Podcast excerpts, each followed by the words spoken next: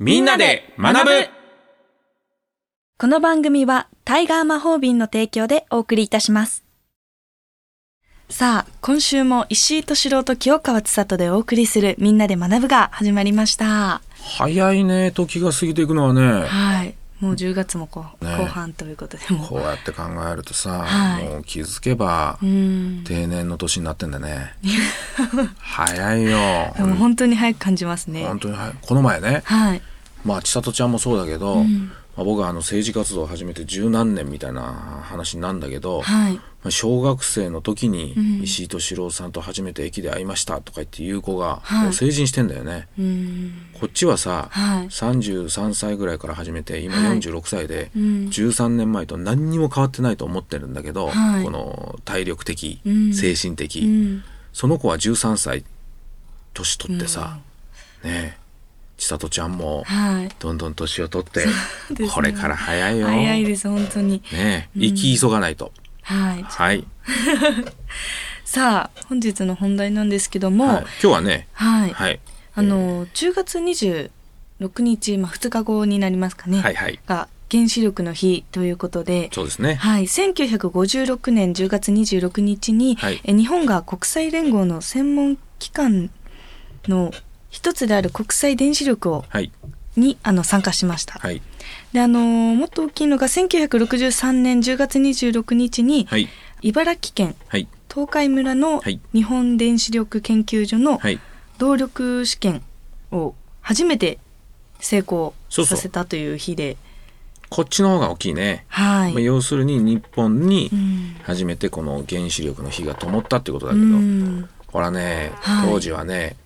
鉄腕アトムっていうぐらいね、はいまあ早い話がですよ。おー火を燃やすんでなくて、はいこう、アトムちゃん可愛い顔してるけど、はい中でこうね、うんえー核分裂反応が起きて、そうそれでもうずっと飛んでビューッと行くわけですよう。んはいまあ夢のような話ですよね。うん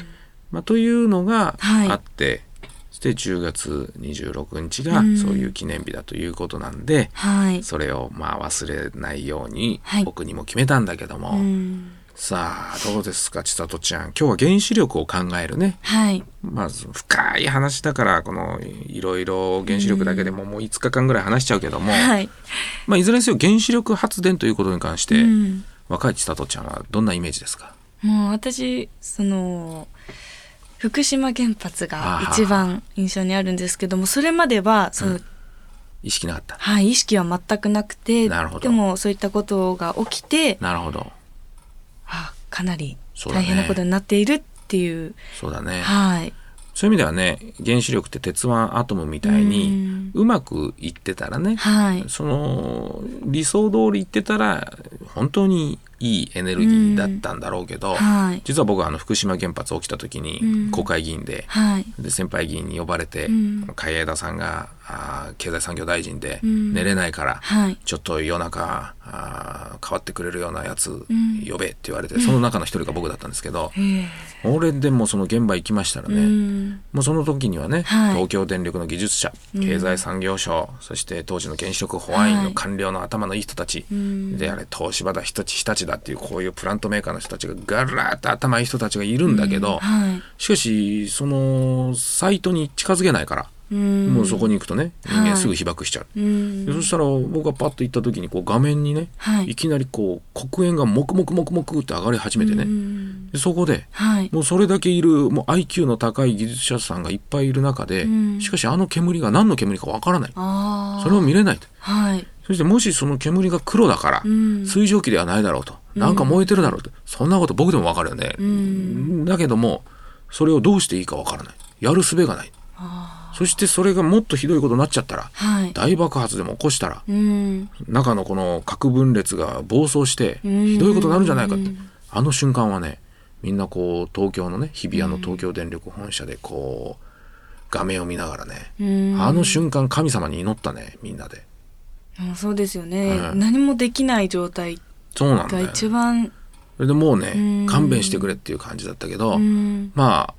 その時はねはいまあ神様が勘弁してくれたのうかんまあわかんないいろいろな別の捉え方もあるかもしれないけれどもはいまあ人人間が、うんあーコントロールできると思っていたものが、うんコントロールできないものであったことをうん悟った瞬間ですよね。うんまあしかし一方でこの世の中があ原子力発電所が今あるというのも事実だし、はいえーこれから先化石燃料が枯渇していく中ではいどう社会を回していくかということもうん難しい問題なんだけども、はいまあこれをちょっとまあねはい考えていきたいですね。はいそれではここで曲を聴いていただきたいと思います山口百恵さんでコスモスどうぞ山口百恵さんでコスモス聴いていただきました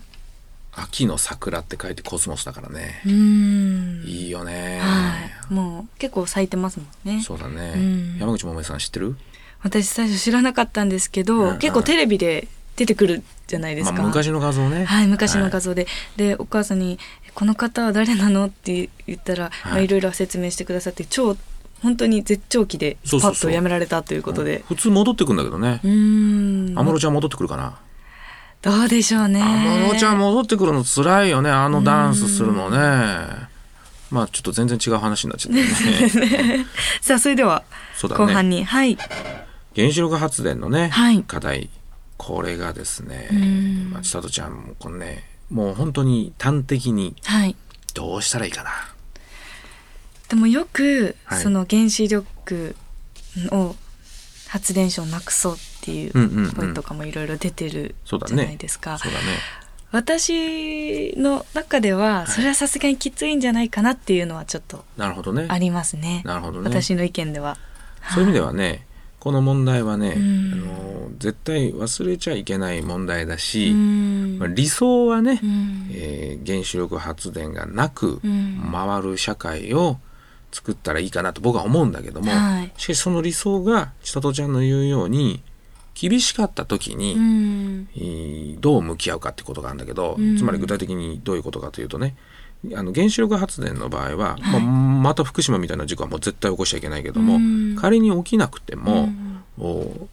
使用済み核燃料っていうゴミも出るんだよね。あーでそのゴミがさはい。まあ言ってみたら今日本にまあ2万トン弱あるわけ。うん2万トンって言われてももうピンとこないよね。うんもうたんまりあるわけう。んで、それが、はい。まあ言ってみたらそれをその辺に置いといたらですよ。うんいつの間にか被爆しまてあ、そうなりますよね。なっちゃう。んだからちゃんと厳重に管理しなきゃいけない。はい。もう何千年何万年も。うんで、そういうようなものが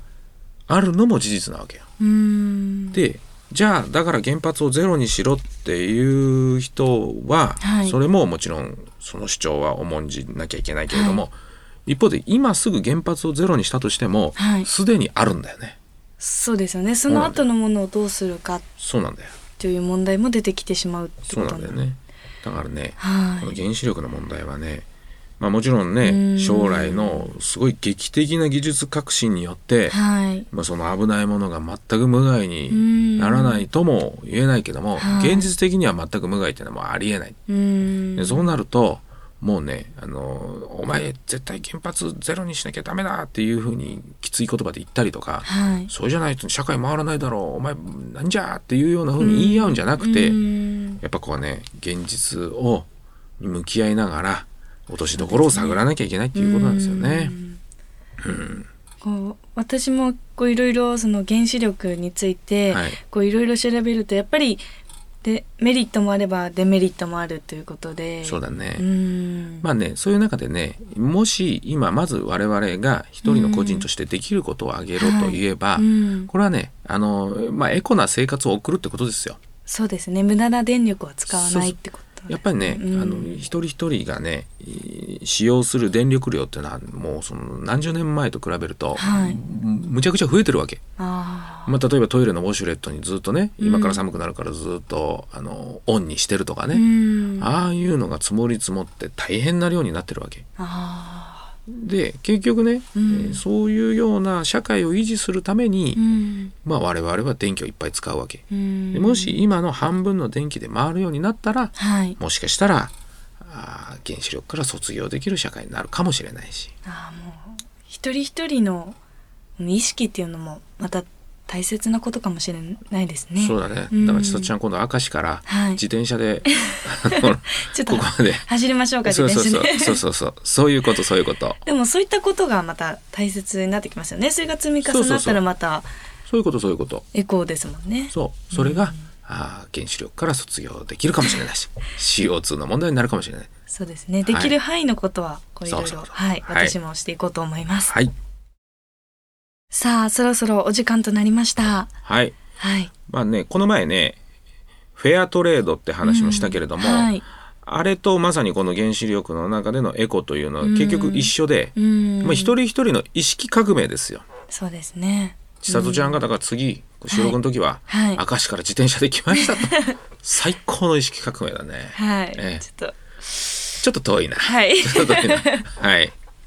でもあのちゃんと意識してはい過ごしていきたいそとうです思ねいます。はい